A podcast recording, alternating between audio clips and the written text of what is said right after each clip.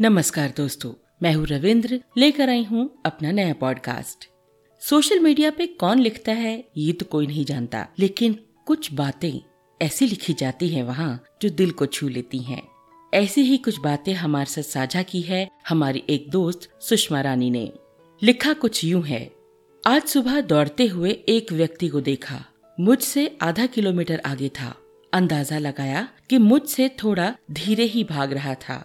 एक अजीब सी खुशी मिली। मैं पकड़ लूँगा उसे। यकीन था, मैं तेज और तेज दौड़ने लगा।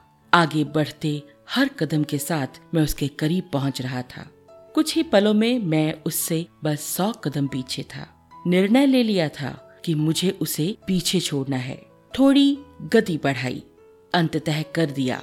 उसके पास पहुँच उससे आगे निकल गया। आंतरिक हर्ष की अनुभूति की। मैंने उसे हरा दिया।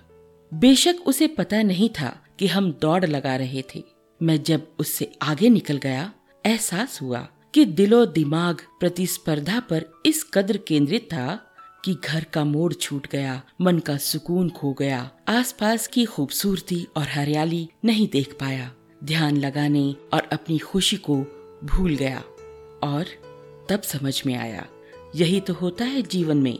जब हम अपने साथियों को, पड़ोसियों को, दोस्तों को, परिवार के सदस्यों को प्रतियोगी समझते हैं, उनसे बेहतर करना चाहते हैं, प्रमाणित करना चाहते हैं कि हम उनसे अधिक सफल हैं या अधिक महत्वपूर्ण। बहुत महँगा पड़ता है क्योंकि अपनी खुशी भूल जाते हैं, अपना समय और ऊर्जा उनके पीछे भागने में गवा देते हैं, इन सब में अपना मार्ग और मंजिल भूल जाते हैं। भूल जाते हैं कि नकारात्मक प्रतिस्पर्धाएँ कभी खत्म नहीं होंगी। हमेशा कोई आगे होगा। किसी के पास बेहतर नौकरी होगी, बेहतर गाड़ी, बैंक में अधिक रुपए, ज़्यादा पढ़ाई, खूबसूरत पत्नी, ज़्यादा संस्कारी बच्चे, बेहतर परिस्थितियाँ और बेहतर हालात। इस सब में एक एहसास ज़रूरी है कि बिना प्रतियोगिता किए हर इंसान श्रेष्ठतम हो सकता है। असुरक्षित महसूस करते हैं चंद लोग। कि अत्यधिक ध्यान देते हैं दूसरों पर। कहाँ जा रहे हैं? क्या कर रहे हैं? क्या पहन रहे हैं? क्या बातें कर रहे हैं? जो है, उसी में खुश रहो।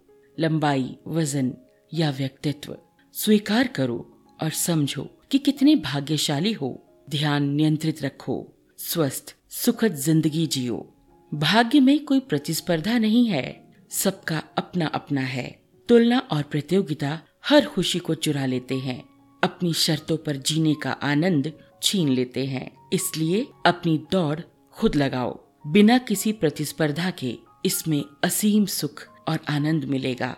मन में विकार पैदा नहीं होगा। शायद इसी को मोक्ष कहते हैं। जीवन की सारी दौड़ केवल अतिरिक्त के लिए है। अतिरिक्त पैसा, अतिरिक्त पहचान, अतिरिक्त शोहरत, अतिरिक्त प्रतिष्ठा। यदि ये अतिरिक्त पाने की लालसा ना हो तो जीवन एकदम सरल है। दोस्तों, बहुत खूबसूरत आलेख था ये। आप इसे दोबारा सुनिए, अपनों के साथ साझा कीजिए, इस पर विचार कीजिए और इस खूबसूरत संदेश के साथ रविंद्र को इजाज़त दीजिए। मिलती हूँ आपसे अपने अगले पॉडकास्ट में। आप अपनी प्रतिक्रिया मुझे भेज सकते हैं। मेरे email ID RJ dot Ravindra Kaur at gmail dot com पर। तब तक के लिए मस्त रहिए, स्वस्थ रहिए एंड हैप्पी लिसनिंग